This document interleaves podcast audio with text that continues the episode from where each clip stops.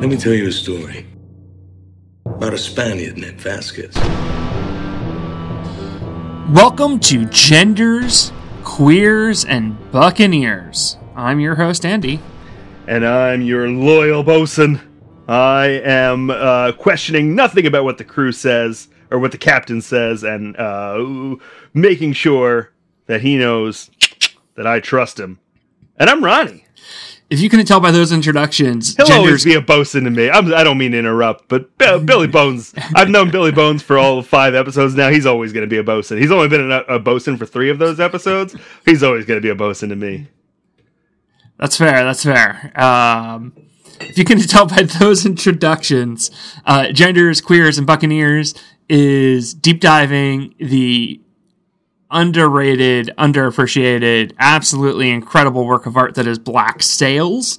We are about to jump into episode five, baby. Personally, what I think that people can get from this podcast when it comes to Black Sails that I really think maybe you're missing other places is just how unbiased we are in our critic in our like critical eye on this piece of media. It's just like it's really, you know, unfettered. It's it's it's not so like uh, hemmed in by like just like adoration for this product. It's really just straight down the middle.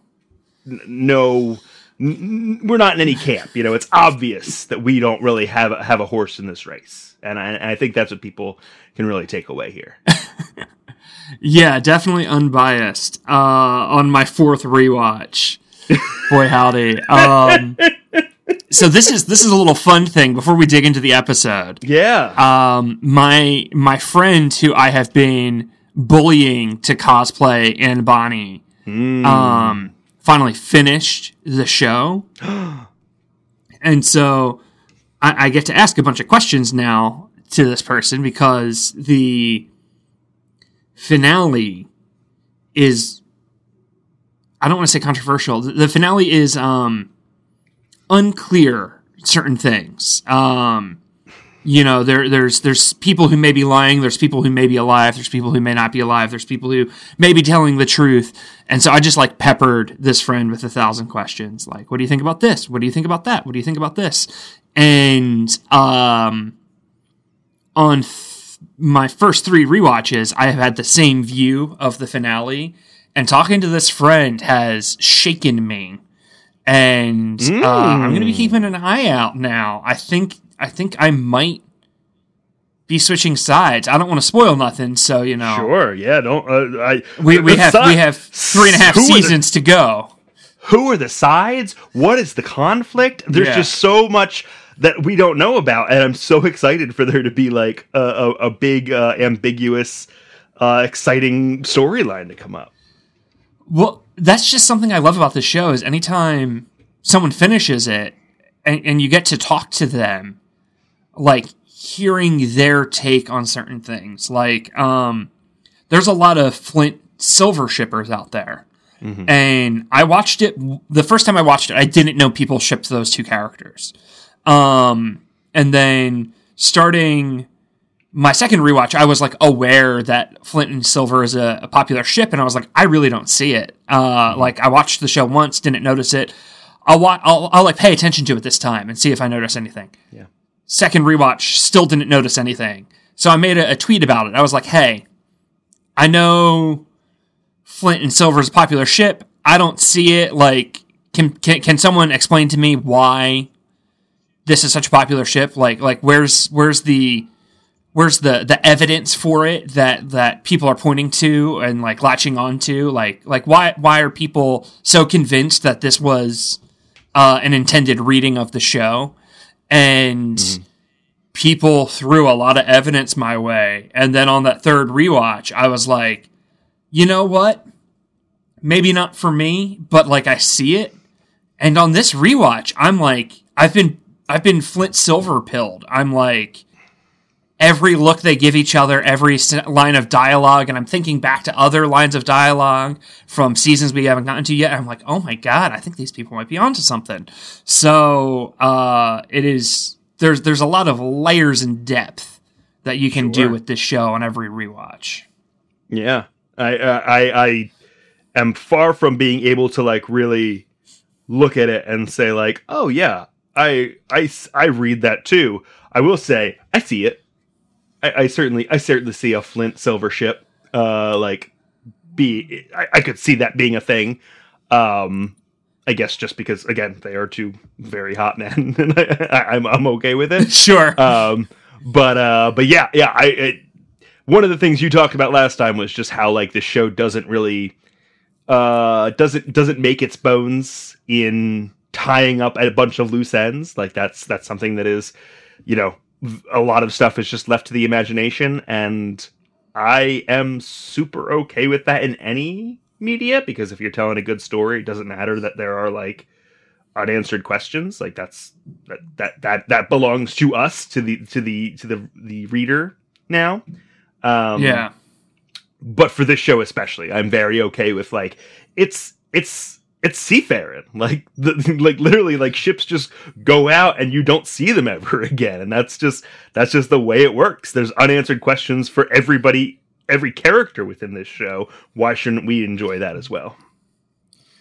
There are so many characters who have long monologues about like how the truth is in the story and the story is um not true like it it belongs to the listener but it also is swayed by the teller and like like you can't control the story but like who tells the story matters and like right.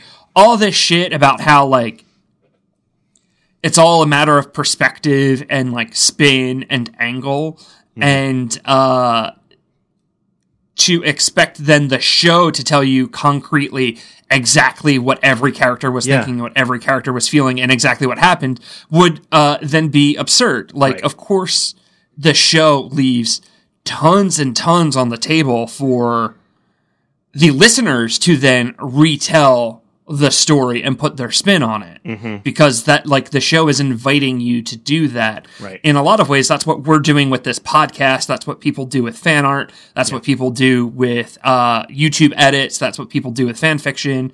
That's what people do with cosplay uh, for black sails is they take what was left on the table which the storytellers very intentionally provided for us and then we get to retell the story and put our spin and our angle on it so It- that's that's real cool and fun. It's so interesting even like uh, this is, we are, we are taking a huge departure before we even dive into this amazing episode of black sails but like I, I think about you know this episode deals a lot with like the power that eleanor guthrie holds and like the value that eleanor guthrie holds and like she has the power to get goods to from these pirates and get them to the colonies. But as we see later like with Mr. Fraser having that like bill of sale or whatever he called it, bill of port or w- w- the ability to get things to ports, like that seems to be like a minor point of this.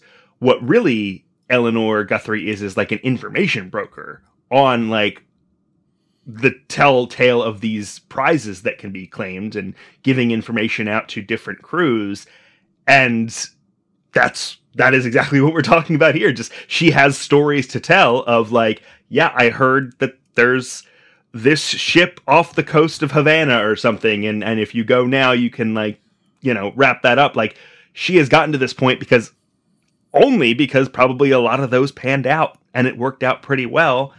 And these there surely was times where it didn't work out but that's like the nature of storytelling. She tells the stories in a very logistic way and we see flint tell it in a very poetic sermon like way. But both Mhm. have like this this way of like making the stories work for them no matter how the information comes to them. And like yeah it's it's it's all woven not only within this story but in like the history of piracy and the history of like information gathering on the sea like it, it's in this age of information that we're living in with the internet and stuff like that it's like almost trite to talk about that or, or it's almost like over overdone but like it's it's so interesting to take a step back and put yourself in this time where it's like it's it's the same it's the same game different different tools but it's the same game love it Let's. I love it. uh, I think that's a great. That's a great note to dive into the episode because the first like four scenes involve people telling stories Yes. that Yes, yes, are not true. yes yes yes Um, So the episode opens with uh, ship chase. The walrus is uh, chasing the Andromache. Um, the Andromache, by the way, is a name I have considered changing my name to. I noticed Um, that. I noticed. I, this is the first it- time I had seen uh, Andromache in the wild after you had kind of shared that with me. It means uh, fighter of men, and I don't think that's a mistake. That that is the name of this ship, and that that is what Flint is chasing. Um, uh, but we get this scene between Flint and Billy where Billy confronts him about like everything fucking going on. Um, and Flint is trying to convince Billy that like, hey, things are fine. You didn't do anything wrong. Like, I just want to check in. Are we good? And Billy is like, bruh, I don't think we're good, man. Like, I think you keep lying about stuff and making me lie, and now people are dead. And um, Billy specifically asks about the Barlow woman, and um, we see Flint deflect with humor at first by saying like, "Oh, she's a witch, and I've sold my soul, and she commands the waves for me." And Billy like looks at him and is like, "We we both know that that's like not true." And uh, Flint is like, "Fine, she's like this Puritan woman. We both love books. I have like a normal wife." on land that like I keep secret from the crew because they need to think I'm a big toughie. And unclear if Billy believes him or not. Um, this is uh, a different version of the story than we got from Richard Guthrie. So, Ronnie, how do you feel about this story that Flint tells? It is. Uh, I, I I'm fascinated. Fa- th- so this this whole scene, like the Andy has we've talked about episode five is is the telltale. Are you gonna like Black Sails or not? This whole scene, I took so many notes on this scene. Um, there's always doubt, Billy. No sane man would deny that. No good captain would acknowledge it. It's just like it is the encapsulation of everything we've talked about so far that this is a workplace drama. This Flint Mhm. is not a is not like a is not a Billy. He is not like a real rallying force that is going to be a consistent person that everyone's going to go to and and trust. People are going to be able to trust and like l- lean on the captain in these times. He is an excellent manager of people. What good would it do any of the people out there to know all of the odds? Never tell me the odds. Like, what good would it do everyone out there to know what could go wrong when they have a job to do? Like, just to do it.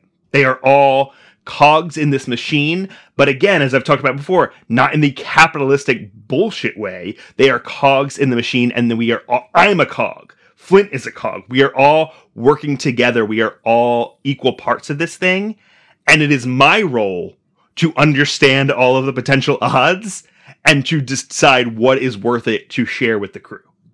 And like it's it's just so so good. He's he does such a good job. Flint is so tortured because, like, on the one hand, he has to use his crew as pawns, Right. but on the other hand, he loves his crew and he doesn't Right. want to sacrifice any of them. But he, like, is consistently forced to, like, have to because that's the nature of the chess game that they have been, like, trapped in. Right. uh, against a uh, the an opponent who has infinitely more pawns and kings and queens and rooks and knights and bishops. Right. Yeah, and it's this like it it it, it uh like mirrors a little bit of the conversation we've had about like the people who have privilege versus the people who do not. And it's like in a perfect world, in like a, you know, Marxist co- communist like belief system, Star Trek. Start yeah, all of these lives Yeah, would be and Star Trek. Yeah, yeah, exactly. All these lives would be valuable enough that like Flint would never think to like use them as pawns. But it's like Flint doesn't get to live in that world. None of this crew get to live in this world, and everyone is very aware of that. Even even Mhm. later, when Dufresne is given a pistol and is told like you gotta fight or or or nothing, he understands his role and does the thing. Like every everyone is no one is is is above this. And like Flint being the manager of all that, it's just so so well done and Billy like still having so much to learn about how that happens. Like and so so so it comes to the point where you're you're talking about with with um Mrs. Barlow. And Flint kind of Yeah. opens this whole thing up by saying like we have jobs to do in about like an hour. Right now is the time where we can be people and we can be honest with each other. Like now is the time for honesty. They're going back and forth. He has the conversation about Barlow and Flint and and Billy says, "Is that the truth?" And then immediately they they call sails on the horizon and like Yeah. in my head I was like, "Oh, saved by the bell. Honesty time is over." But in like it also is like Flint enters like a fugue state of like it's not like, "Hey, I'll be honest with you right now." It's in about an hour I will not be able to be honest with you. We will be in in the fucking Yeah. like thick of it. And so like in my head it's like, "Oh, it's not like a haha, gotcha Billy." It's nope. Flint is zeroed in like Game time. and- Andromache is spotted. His eyes immediately narrow. It is go time. I am holding absolutely firm and absolutely certain that Barlow is a sea witch, and like this, this whole like multiple people have like have uh like lampshaded it to the point where it's like this is there is no other situation here that it could be. I understand that like this is not really the world that we are playing in yet. Maybe that maybe that is to come, but like I am I am I've got nothing to lose. I am I am staying firmly and strongly in the uh, Ab- uh Abigail Abigail Barlow is that her name? Uh Barlow is a is a sea witch. Um, Um oh my god, I'm blanking on her first name. This is embarrassing. She's such a good Miranda character. Miranda Barlow. Thank you. Yes, Miranda Barlow. Yes, yes, yes, yes. Um, she is one of my absolutely favorite characters in like anything. Um, I fucking love Miranda Barlow. Uh, yeah, it, she she is so central to everything Black Sails is doing, and I Yes. love how like these first few episodes are like laying a mythology around her as like Yeah. characters Yeah. keep asking about like who she is and we keep getting these like wildly differing and biased takes about who she is cut with scenes of her like living a pretty normal existence. Um Mhm. it's it's really compelling storytelling. Yeah, we, ha, the last like Barlow does not show up in this episode. Miranda does not show up in this episode, and the last we saw her was her kind of like seemingly negotiating passage out of Nassau for herself and uh, Guthrie, uh, Elder Guthrie, and like uh what I don't, I don't know what to make of that. Like is this a situation where she is in control and and playing all these people? Is she is not living that which is like i think that's the interesting thing here. She is not living in this world of a workplace drama. She is is incredibly removed from it. And flint has almost like seen to that but is she and and what is the world she's living in it's it, I, I i i don't know enough but i I'm- i'm excited to to learn more uh so anything else on that scene Yeah, I mean, as far as the first like three minutes of the episode goes, up until you know they see the Andromache, I feel like that that covers all of my thoughts about it. I could probably talk more, but I I, I think it's it, it's worth it to to check out what the other fifty seven minutes of this episode have to offer. Yeah, so moving on, we get a uh, scene where um, Jack and and Charles go to the brothel. Um, last episode, uh, Charles murdered uh, Noonan, the owner, and so Jack has like created a fake deed of sale and tells a story to um, like the head madam um, I guess would be like her Yeah. position. Um, presumably she like used to be one of the sex workers there, and now she like manages them. Um, and Jack is like, "Yeah, we own this now," and she's like, "Um, that seems like bullshit." However, um, I might like you more than I liked the the old guy. So like, um, how about we cut me in on this story? I'll help you sell it, and we'll run this brothel together. Um, Jack agrees to give her a massive raise, and uh, Anne isn't too thrilled about taking over the brothel. It is it is uh, a very Jack Rackham scene that, or, or rather, a very Jack Rackham sensibility that she goes from three percent of of the take to forty percent, and it's like she didn't ask for forty percent. Jack just off, and it's like Jack, you probably could have offered a little less than that, but that is very a Jack Rackham thing to just like do the math on what loss he's able to to cover and be like, "Yep, that's fine, we're good." Um, so good on good on Jack there.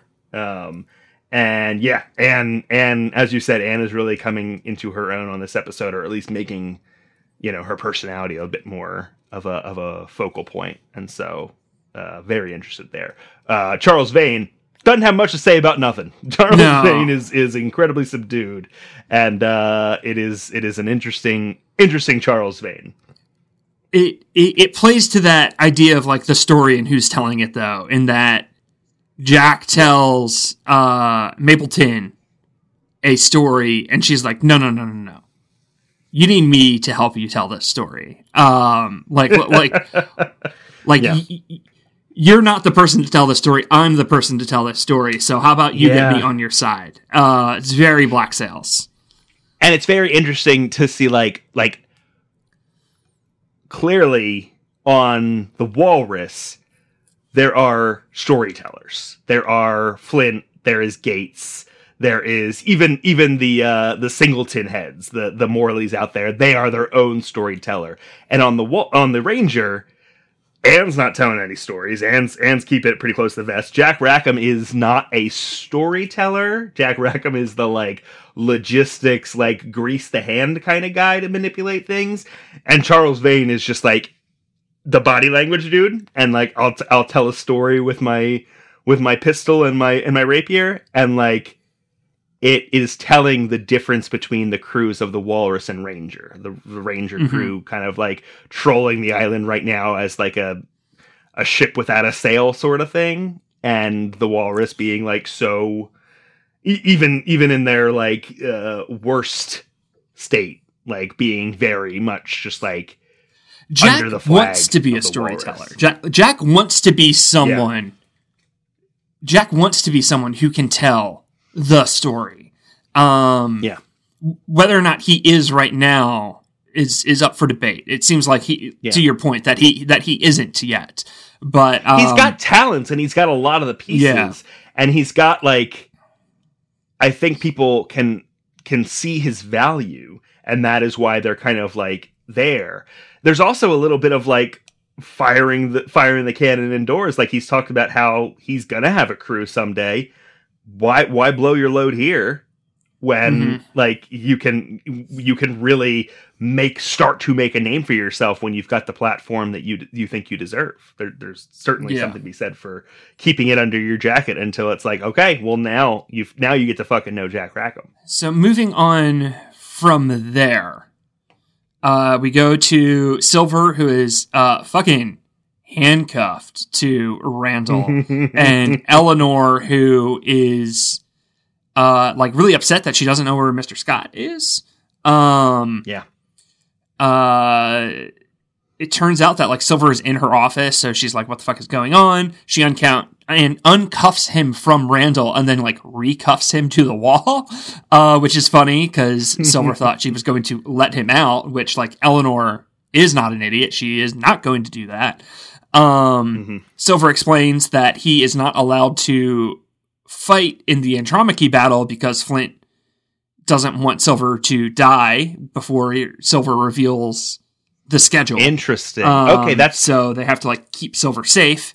That is very obviously what he meant, but that is not how I read it. He's he he. Oh, that's so funny because the line is Flint does not want uh, my story of the of the schedule to spill out on the deck of the and- Andromache. I fully thought it was like a like oh he doesn't want me to like uh tell anybody like spill in that way he literally Mhm. meant he did not want his brains to spill out on the Yeah. deck that's so good oh God. um, uh, Silver is kind of like picking up that like Eleanor is pissed at him, and so uh, in in a very Silver way, he he like just very pointedly asks like, "I uh picking up that you're mad at me. Can I ask why?"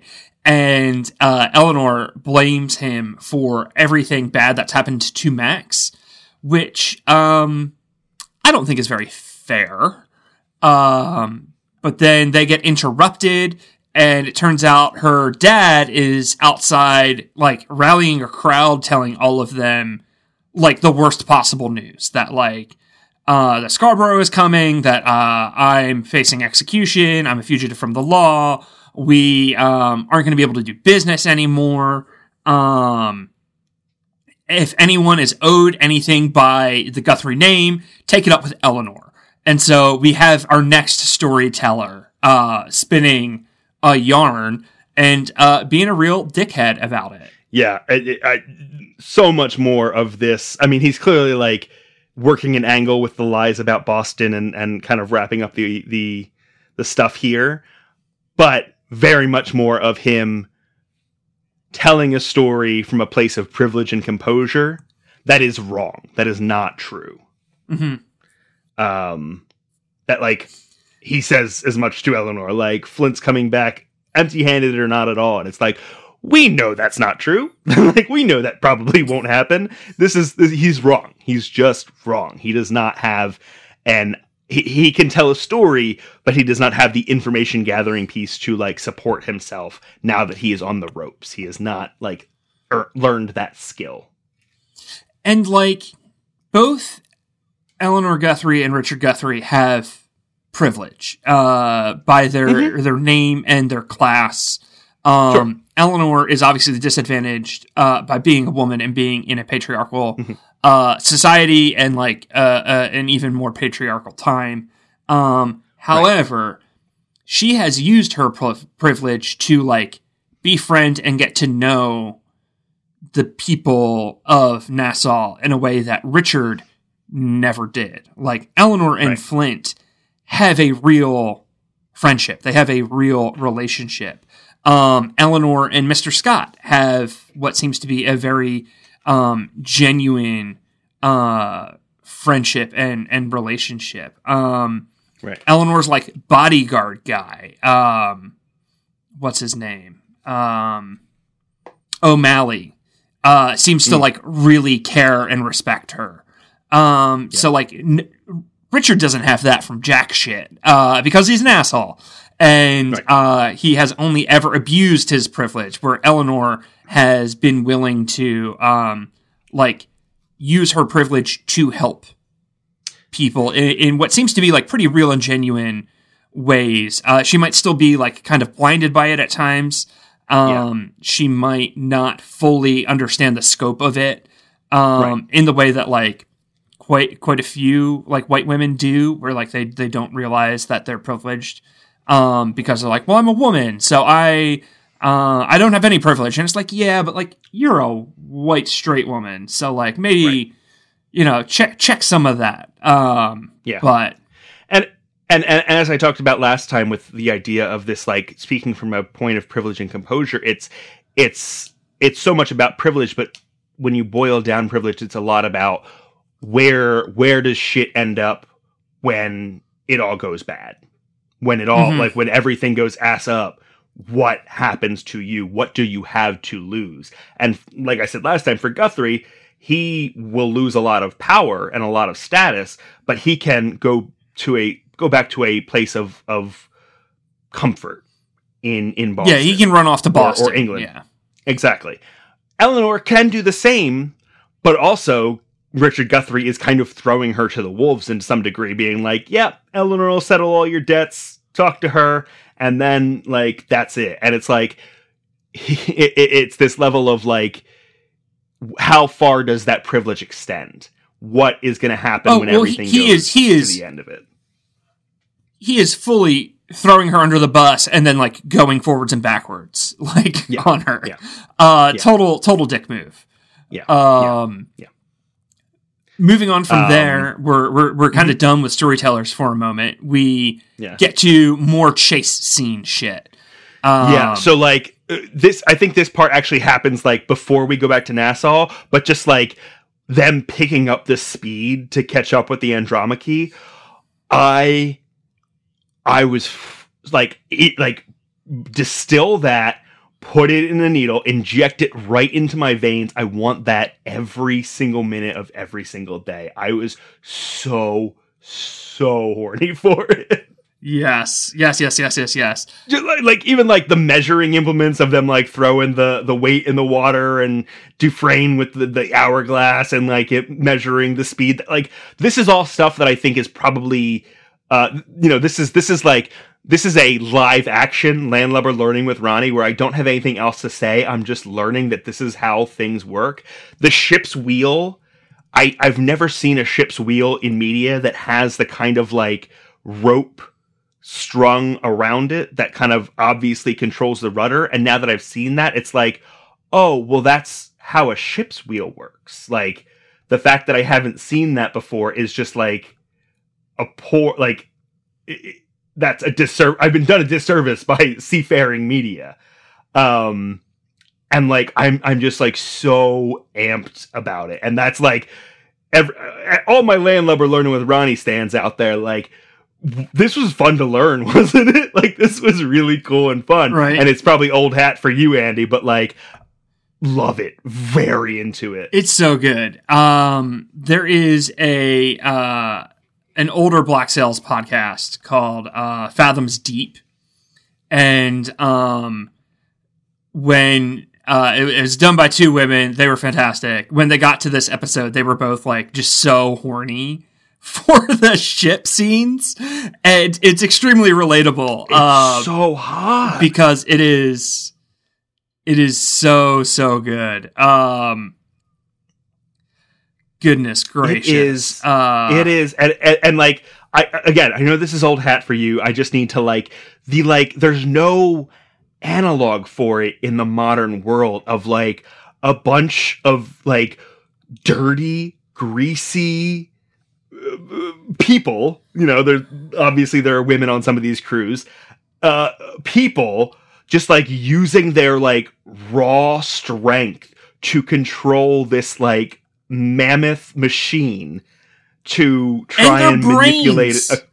and their their brains, their brawn, like having an understanding of like what sail is going to do what, and like being balancing out their weight distribution across the ship, and like it's there's no analog for it of just watching all these people work together in like a way to make this vessel do what it wants in one of the most unforgiving environments on the planet and it's just it, it's it's it's so visceral that like I can't. I, it is so sexual. It is so incredibly sexual, and like yeah, horny is the only word for it that I, I have goosebumps right now. Not because of like the power of it or how cool it was, just because I am rock hard for fucking seafaring. uh so DeGroot not Dufresne DeGroot is the one who warns Flint that like we're gonna Yes. fuck up the ship if we do this. DeGroot is Yes, the like yes. ship master uh Dufresne is like the nerd. He's the little guy with the glasses. Um Flint is like fuck you I know what I'm doing. I'm gonna play Poseidon and Percy Jackson. I'm a sea god. And is like here's what we're doing uh and they do it and it works. Uh the crew is able to get the ship to work um Yep. accurately and it is so sexy watching these So muscle boys these these dirty sailor boys running around the ship pulling on the ropes and the the, the They get- waves and they get a whole half a knot more than they needed in order to catch up to the Andromache in time, and the the, the ship goes wild. The, I went wild. like it, it felt like a climax. like it literally was Yeah. just like they they said seven and a half knots, and it was like, oh yeah. Like I I, I it's it. No words, no words, just incredible emotions. Uh, it's very, very good. Um, Yeah, there's a scene in the movie Brothers Bloom by Rian Johnson where um uh there's a woman on a train and like she's really horny and there's like a thunderstorm happening and like the train is moving and like it keeps flashing to like the engine room where like coals are being thrown on the fire and then the wheels Mm, that are yeah. like moving and she just like fully comes um to like Mm-hmm. the thunderstorm and uh that is how I feel every time I watch Black Sails and like ships are doing ship stuff. It's uh it's real good. A steam engine is probably the closest like analog that I can that I can think of, but again, not a modern example. Like it's it's No. it's uh yeah there's something something real visceral about it after this uh the ne- uh, uh, the next note i have is um back on the ship later on before the the boarding and so if you have anything uh i i, can't remember if we were i'm sure we were back on I- I- nassau after the after the big chase. yeah, after this scene, Eleanor confronts her dad, and it's just like, "Why are you such an asshole?" And um, uh, she is just like, or he is just like, uh, because uh, Flint sucks, and uh, and we, we kind of already talked about that. So um, oh, uh, th- then like a like mob tries to confront yes um Eleanor um uh it Hornigold like gets involved um they decide to have like a meeting I did love to see Hornigold here. This is a bit before the like the real meeting takes place. Um, Yeah. But like Hornigold bringing his men down and like kind of defending the tavern and and Eleanor like that like co- good. This is this is this is like the real salt of the island, salt of the earth. Like they they understand the value here, and they're also we'll we'll we'll talk about it later. Like mm, you know they don't believe Eleanor or they're not like in league with Eleanor to the death of it, but they see value in like cooling the tensions as they are so we can figure out what the hell is on the other side of this. Um, which just feel, feels very feels feels good for Hornigold. yeah um Hornigold is like not necessarily wrong about anything this episode um Right. even though he he is kind of portrayed in opposition to Eleanor who presumably we are rooting for um Yeah. Yeah, right, right, right. Um quite a bit more happens before we actually get back to the Andromache. So I'm going to run through that quickly because it's not as exciting as Andromache shit. Um, uh, Hammond, who is like the new biggest asshole on the Ranger crew, is pumped Mm, yeah. that um, Eleanor has been deposed because she like blacklisted the crew.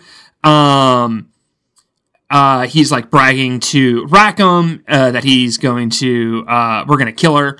Um, Rackham is like, dude, she's backed by Hornigold. Hornigold has the fort. Uh, Hornigold has a lot of respect. Maybe we like chill out a bit. Um, Bonny is like, hey, we should kill that guy. Um, and like, like we should kill Hammond. And Rackham is just like, Bonny, like, I appreciate that your solution to every problem is what if we stab him? But, um, like, I think we just need to let this one rest. Um, I love uh, I, I- I- in in our discussion of storytellers. I did mention that Anne Bonny is clearly not a storyteller. Is clearly not intentionally not speaking a lot, intentionally not telling a story. It is so. I don't want to get away from the fact that like while we are like very we find a lot of value in these storytellers, Anne Bonny gets fucking results. it's clear Anne Bonny like at the end of the pistol is like yeah like that is also a legitimate strategy. I I fucking love that Anne Bonny's two daggers are also brass knuckles. Like like that is Oh, such I- I a did not know specific that. character beat. Yeah. Mm-hmm. Yeah. The the guards of her daggers, um, it's like a full handle guard on like a dagger, which isn't necessarily uncommon, but it's not super common, and hers are like fucking studded. Um, Oh, so that God, if she so- wants to that- punch a motherfucker and then stab them, she can. Um, It is and goes because because Oh, sorry. at, I'm sorry, I just need at at my like the core of my philosophy, I don't find this to be the truth, but the way that black sails can make violence so fucking sexy is absolutely wild to me. Just you wait for when Charles Vane and uh, Captain Flint fight, uh, because it is Oh it is God. it it is basically a sex scene. Um, Be still my heart. moving moving on, moving on. Um, Anne goes to the beach with Mapleton to like take care of Max. Uh, they're like Yeah. healing her up. They're making sure that um, she's not getting pregnant. Um, Mapleton doesn't do a great job. Uh, Anne is like, let me, let me do this. And she's very gentle.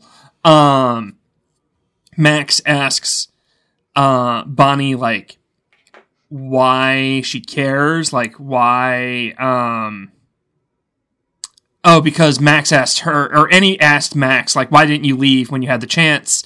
Uh, Max is like, why the fuck do you care? Um, and then instead of responding to the question, uh, Anne does uh, the most Anne move where she tells a story. We've been saying how she's not much of a storyteller. her story is that one time while she was asleep, a guy on her crew put his balls on her and she cut them off. And uh, she then encourages Max uh, to uh, stab a motherfucker next time she gets assaulted, which is, I feel like, is basically how Anne flirts. Um, so it's, it's One time I cut a guy's I dick and balls away- I don't want to take away It's like Anne's pickup wanna line. yeah. Um yeah, a good a good like intro and, and and as so like as um Anne leaves Max like again confronts her like why do you care? You're the one who threw me to them in the first place. And and says something to the lines of like I only thought they would kill you I didn't think they would do all this. Like it, which again I mean you know is is uh very telling about the way that Anne feels about what is happening here to Max. Um, we flash back to the brothel. Uh, the character Adele, who is one of the sex workers, enter Vane's room um, to kind of like help take care of him because he's like kind of beat to shit and like hungover, and he's been like tripping balls a bunch on opium. Um, They talk about Eleanor. Vane is sad. Um, uh, Adele suggests that like Vane has the power to confront Eleanor if he wants to, and he says like it's time he finds out what sort of power he has. So uh, he is planning on going on a like side quest uh, to his personal plot here. Um, Eleanor has the meeting. Eleanor is like, we should form a council of like our most respected captains and like run the island ourselves. And Hornigold says, I'm into this idea. I think this idea will work, but only if you reinstate Charles Vane because I'm pissed that you blacklisted him for like petty personal reasons. Um, I I will say I don't know that it's like our most respectable captains on the island. It's specifically well, sure, because certain ones aren't there. well, it's it's certain ones aren't there, but what okay, that's fair. That's fair. What what ends up the, the council that ends up happening Yeah. and the way that she sells it is Hornigold is there because he is the most respected captain on the island. Fraser is there, who is like the um uh authenticator, what's the word I'm looking for? Um the he he he the the, the like art a fa- guy who like makes sure Yeah, he- yeah right The, like, there's, there's guy. a word for what i'm trying to say yeah but regardless he is he is their like connection to the ports in the colonies and then the two guys that are also there are the like pipsqueaks of the island the captains who have brought in the least amount of prize over the past like 18 months or something because she knows she can like convince them to like hey i want you to just be our new folks to go to the colonies and make way more money than you were before because it's obvious you can't do a good job of doing the whole pirate thing. You're just going to be the privateer thing. Yeah, if you're a bad Um, thief, you'll be our legit front. Right, right. And like I I, Mhm. I I was ve- I was ready for it to be like, yes, I just need to collect the the boldest and bravest of the island, but she understands that that is like maybe more difficult than just getting a handful of like the runts of the litter to like get on her side just to get Mhm. through the storm. At the end of that, I was just saying, like how I had said earlier, like Hornigold and his crew are not defending um, Eleanor to the last. They talk about uh, Lily White, who is like the the main rabble rouser of these these rioters, and um, you know, Hornigold is like, you need to like do something to quell this because, and and that's when she ta- when he talks about Vane has to be involved, and exactly, hmm. the I just but you had already discussed this, but the line specifically is like, she's like, like he is one man like nobody of any value is listening to him and hornigold says i am listening to him. And it's just like it is it is difficult to see eleanor kind of kilt out in this way when she's enjoyed the power that vane has talked about um but it's important that, that that she is being held accountable to some degree i think and, and i think that that will prove valuable very Mhm. later narratively Uh, so then we get to like the meat of the episode for real, which is we're getting ready to confront the Andromache. Um, Bones, uh, or There- Billy, uh, Dufresne, and this character Logan, who so far hasn't been important but will be, are going over the ship's supplies. They had to leave a bunch of their supplies on the beach because they had to remove it when they careened the ship and they hadn't had time to put it back on.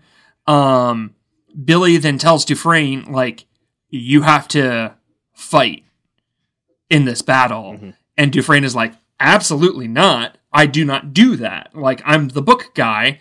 uh, look at all these, look, like, look, I have saved us so much money. I do not fight. Like, I'm valuable to the crew, but in the capacity of, like, crunching numbers. And Billy just won't hear it. He's like, everyone has their first time. Uh, you're right. You are incredibly valuable to the crew, but, like, you have to you have to fight this time.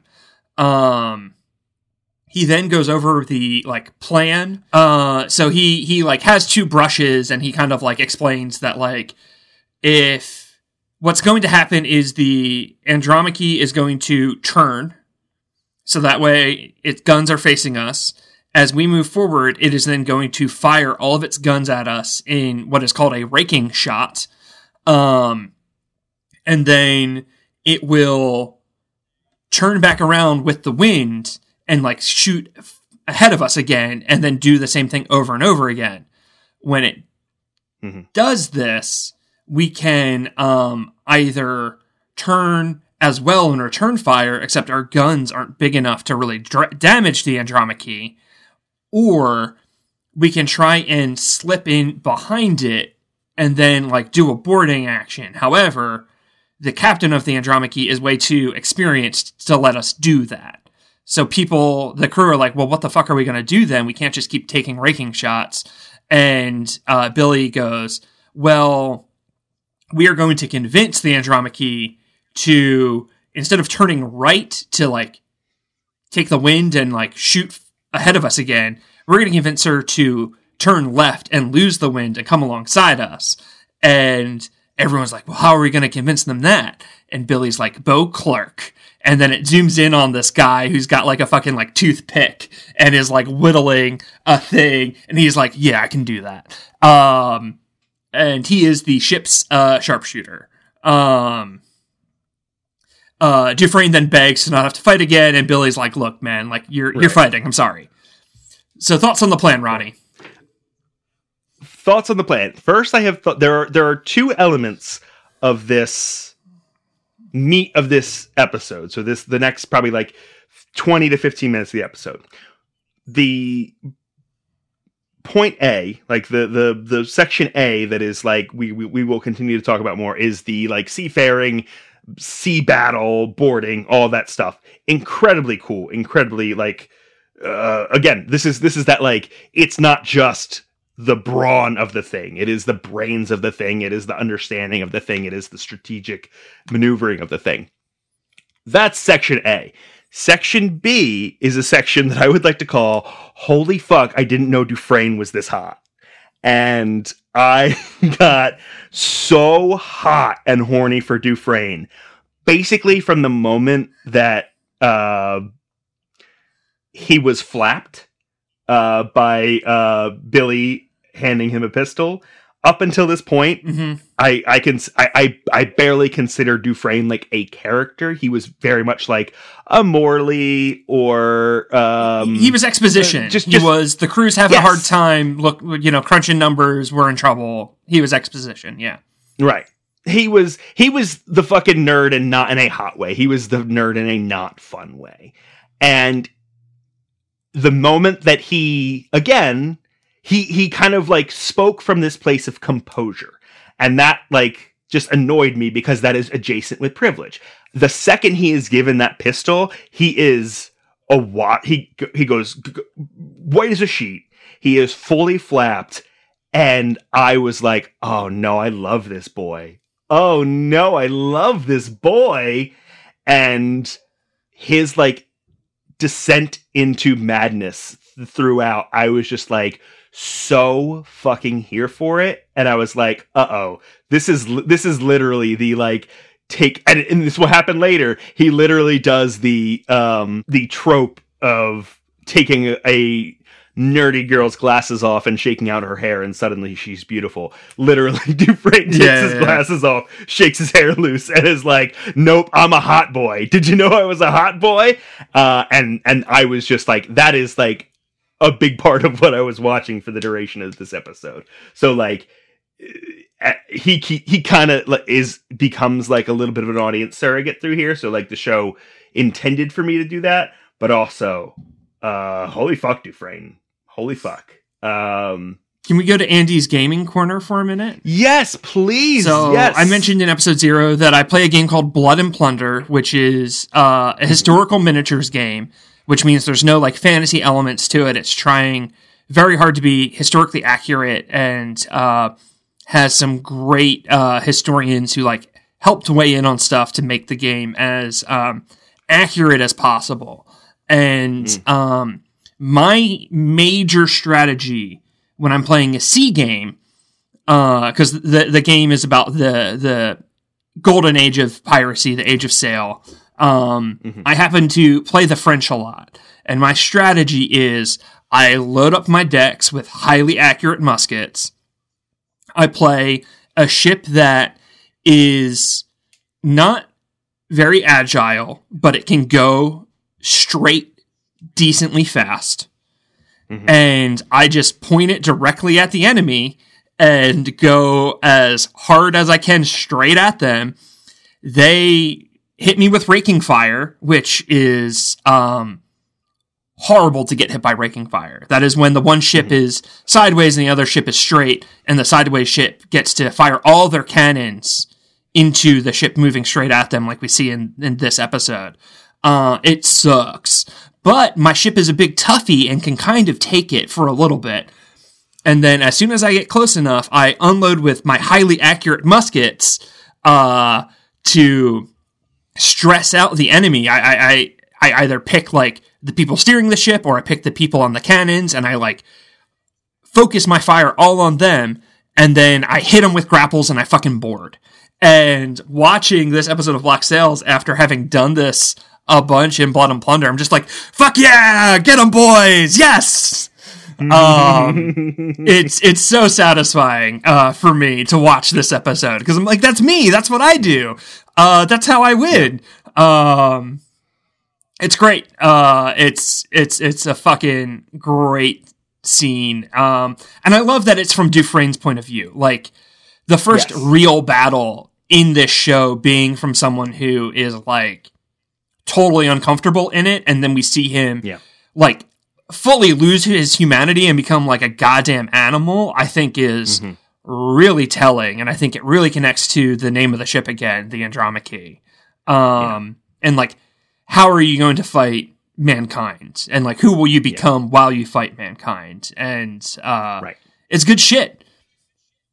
Well, it's also like Duf- uh, from a very like narrative standpoint, Dufresne has watched uh or or at least been like aware of the way that Flint's crew does their boarding, which is as we see it again with fake teeth and uh you know uh, body Joshua. and yeah, a, a very like aggressive uh performance and uh Dufresne just like I, I don't know that they use those fake teeth to rip out somebody's jugular from their throat, but I don't know that Dufresne knows what they do with the fake teeth. Dufresne doesn't give a shit. Dufresne just cares about how many casks of of of you know black powder are on the ship he has to count afterwards.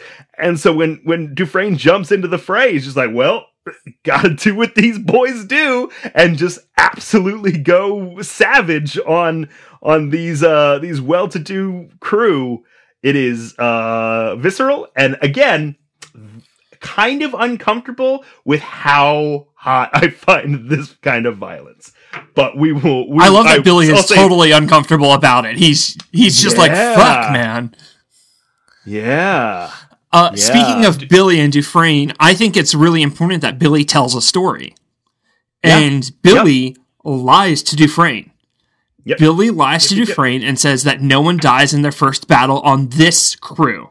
It happens Yep. on other crews, but on this crew, it has never happened to anyone on the Walrus that they've died the first time they've gone on a boarding action.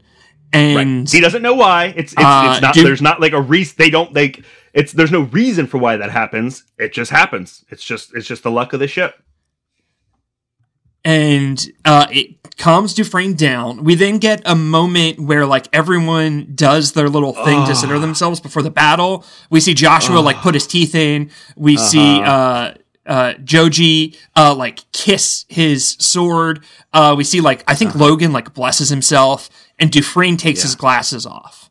And um, it's this like beautiful moment right before all hell breaks loose.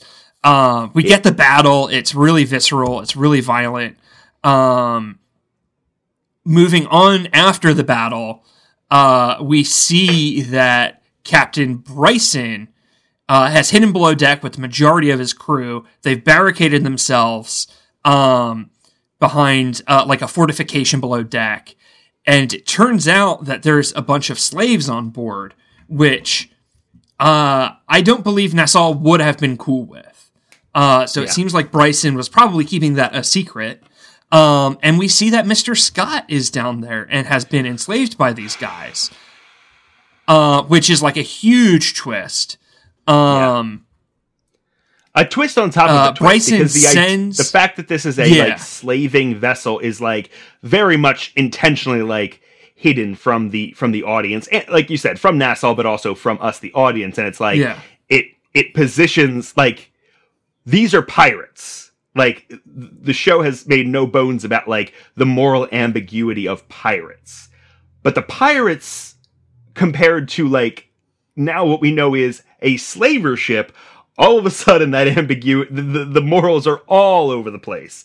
And then to have him like address one of the slaves and have that slave be mr scott is just like it was it it is what not the ship the show was this episode has a lot. It has a lot. And this was an element that like okay okay. I, it's not like this is something that i was like what a twist. I love that there are slaves involved now. But it's like okay like there's a lot happening right now and this show is going to have some things to say about it and i am happy about that. Um, they send a slave up with a message, uh, and they explain like we're fortified down here, um, and we have all the time in the world. You have no time because we had sent word to the Scarborough of our route, and they're going to be looking for us. Um, just then, the uh, the slave who they forced up there uh, lights a grenade. Uh, Billy saves Flint and uh, is forced to kill the slave, and the grenade goes off. Um, I want to point out that Joshua, the guy with the teeth, is translating the whole time, which I think is um, it, we we probably could have told from his accent that he was uh, from somewhere in Africa, but um, I think the fact that uh, he is a freed slave, uh, presumably, is like fucking badass. Um, Yeah. And then uh, they see the Scarborough on the horizon. Um, Yeah. So like things are really heating up. That is where the episode ends. Yeah. Uh, how you feeling, Ronnie? so I have there are about four times in my notes. I usually don't take. I took notes a lot on ending pending. I usually don't take notes here except for things that I can bring to Landlubber Learning with Ronnie. Like I, I really just try and ingest the show and and kind of tr- maybe try and like encapsulate the episode in one bit. This ep, there's so much happening in a good way that I felt like it was important.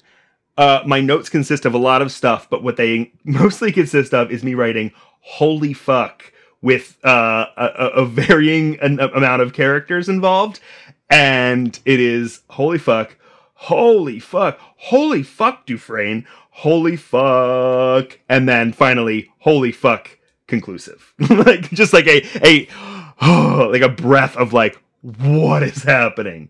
Um, yeah, yeah, yeah. Andy, this is a good show that is good and it has good writing and good action and good acting and good Mhm. characters and is good.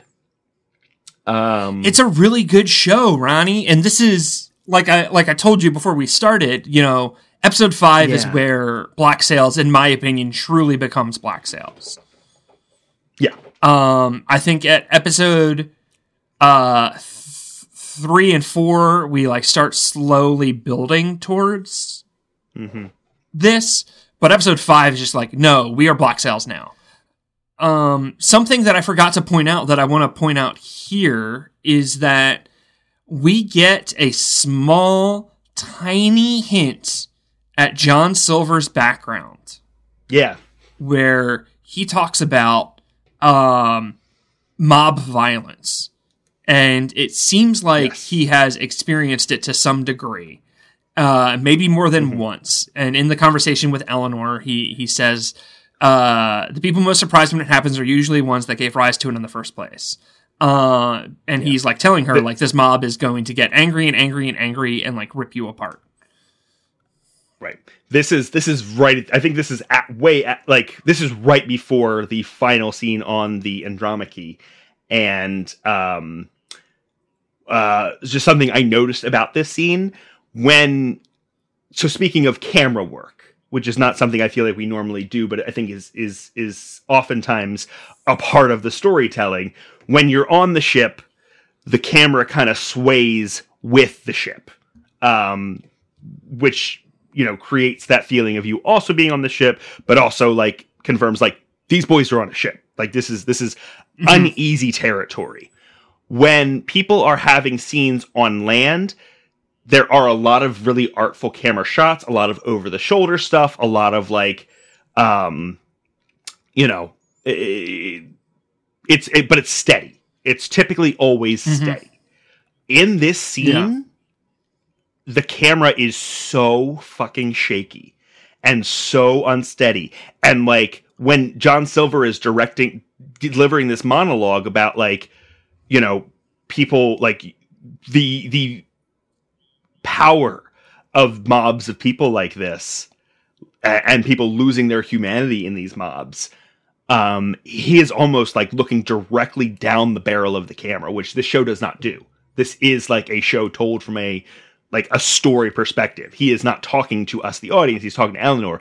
In this scene he is talking to us the audience. And it's so shaky whether it's on eleanor or whether it's on silver the camera is like so absolutely shaky cam. And i just thought that was very interesting to point out in this like what feels like a real um uh a real turning point moment for both of these characters. Like it, it it is very uneasy it is very uneven it is very it is far more akin to like it is on the ship when things are unsteady and and nothing is certain but it's even worse here and i just thought that was like a I, I am reading into it, but I think that that's probably a, a reasonable read of it. Um, I just thought that was an interesting use of that kind of a a tool in in a show like this. Yeah, and I like it. It speaks to what's about to happen on the Andromache uh, with Dufresne. Sure.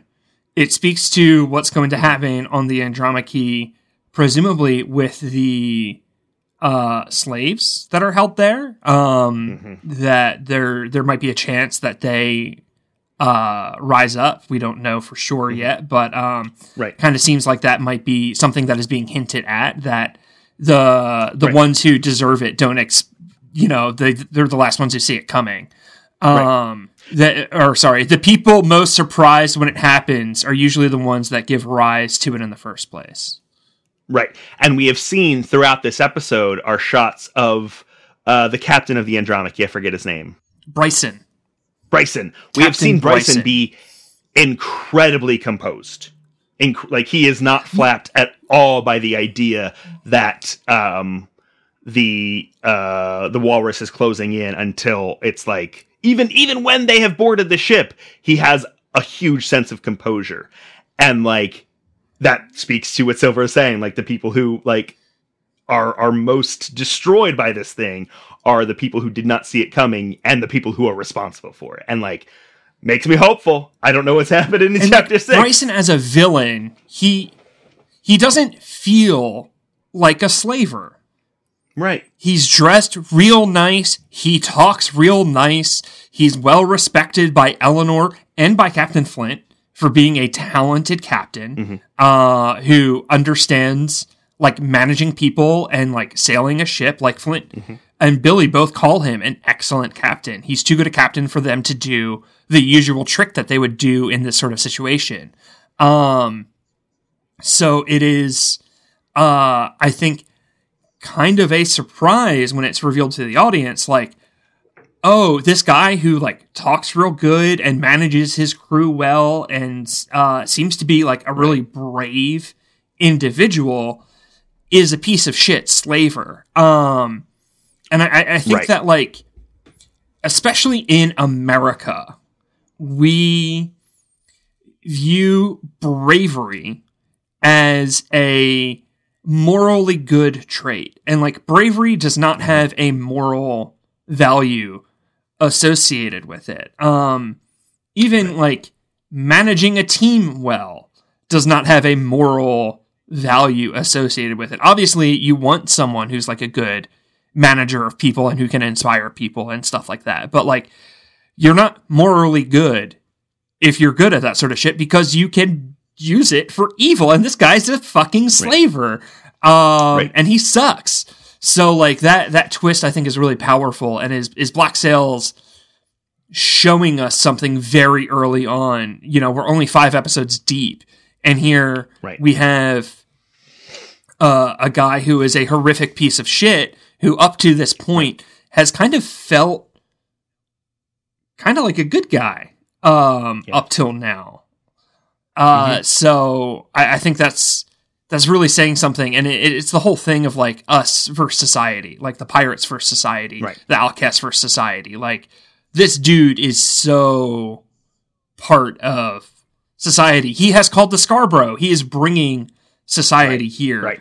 and um he's a piece of shit I even think last time when I talked about the idea of privilege and composure that like I kind of included him and I, I like hesitated to include him in the in the camp of people who have privilege because I was like, nah, he's still out there on the sea, he's still doing his and it's just like it I fell I fell directly into this trap of like, oh no, he's he's not like with these other folks. Like he's he's got a, a, a scraggly beard and he's like clearly just like on the periphery of piracy and stuff like that.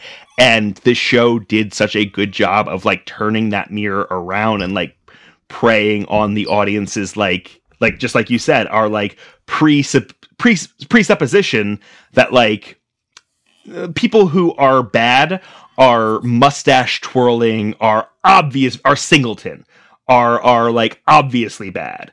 The people who are are good or like even like morally ambiguous, like it's easy to tell who those people are. And the show is just like both in this world and the world that we are living in. Nah, That's not that's not how it works. That's not how any of this works. Like that that feeling that we have is why people like uh, Bryson, why people like the people that Bryson is working with are able to thrive because of the grace that we give to people just based on having some charm or having some charisma and associating and having some bravery and, and us having reverence for that and associating it with good moral position. Like it's, it's, it is, it, it makes me think so deeply about that. Like you said, the society versus uh, the pirates, but it's also like Flint's first conversation of like they mean to make monsters of us. And it's like here we are in episode 5. I see two camps of people. I only see one monster. And like it, and it, he's the guy like, that's allowed in society. He's the guy right, that from right. Nassau gets to go to the the actual world and deliver right. the the goods. Uh, he's right. allowed to make court in Boston and the New World and England, right. but he's the mo- he's right. the fucking monster. He's, he's selling people Absolutely. like yeah, and I, and I think that that I don't feel like that is the subtext. I feel like that is the text. Like the, I I don't feel like I'm bringing something where it's like in my analysis, it's like that is exactly what the show is saying, and I think that it is so interesting by just introducing the idea of like a slave ship into this world, the conversation between episode five and episode six becomes not even like the conversation about episode five and episode six, but the door that is opened because of that inclusion into into the narrative of something that is an incredibly p- important part of this history of this seafaring history. The door that that opens allows for a conversation that totally turns this show on its head like it, not not very much in the way that you are talking about about how like this is now a different show and not solely because of that inclusion. I think it's one aspect, but it is a huge aspect that like oh it, really yes absolutely ignites the conversation. It like the the conversation was already very uh flammable and now the conversation is it, it has engulfed in flames, and it, it, it, it you cannot you cannot look this the show up to this point has been like haha fun and violent pirate show. It because of that aspect it is it is not just a different show because like the narrative is slightly different. It is a different show because we are living in a different world and don't have the benefit of of the of the like kind of captain hook yo ho ho uh, a Jack Sparrow world that we were living in before. This is a very different world moving forward. Yeah, and um I think the big question is like how did Mr. Scott get there? Like last yeah. we saw him, he was scheming with Richard Guthrie to kind of betray Eleanor in order to keep her safe. And um somehow he ended up in chains on the Andromache, and uh, that fucking blows. Yeah, I mean, uh, Bryson does say like that was under the orders of Guthrie, right? Like, yeah, yeah. No matter what happens, make sure Scott is on that ship. Bryson has his little scene where he's like, try again from this point of privilege and composure, trying to be like, you had to know that there were consequences for your actions. You stood against your like your your your provider.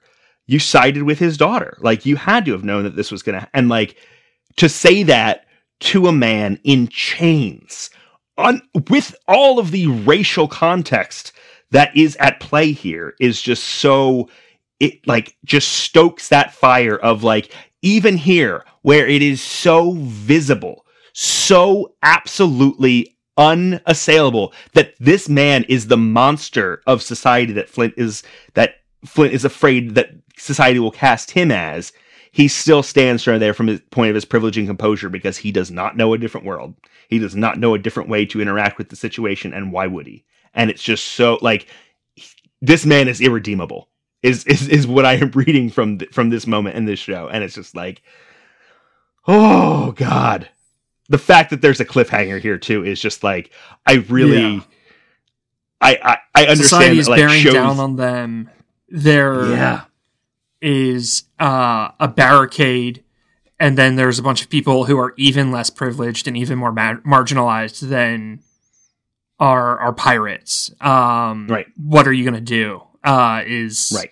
a very interesting dilemma uh, before them. Um, so we'll see what happens. But episode five is a real banger. Episode six is also a real banger. Um, uh, it's it's a roller coaster ride to the end of season one from here on out.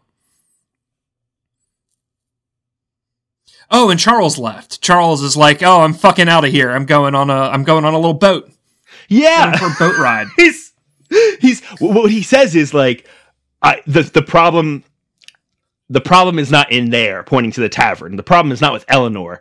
The pro I, I don't know exactly Talking what he says, but he's like yeah.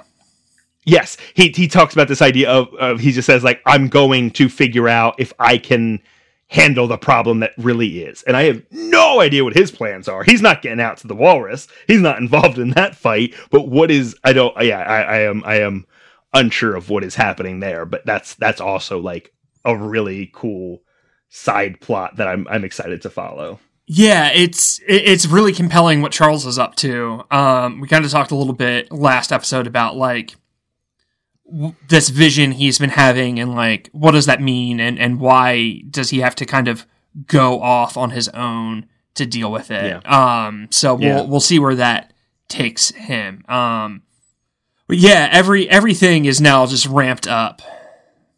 I also love that there that based on his conversation with Idelle in in the brothel, like he is so horny for Eleanor, not just in a way that she is like young and pretty and thin and blonde, and he is uh, a man, but in this way that she has power that he and everyone on the island can't match. She doesn't answer to a crew. She just does things.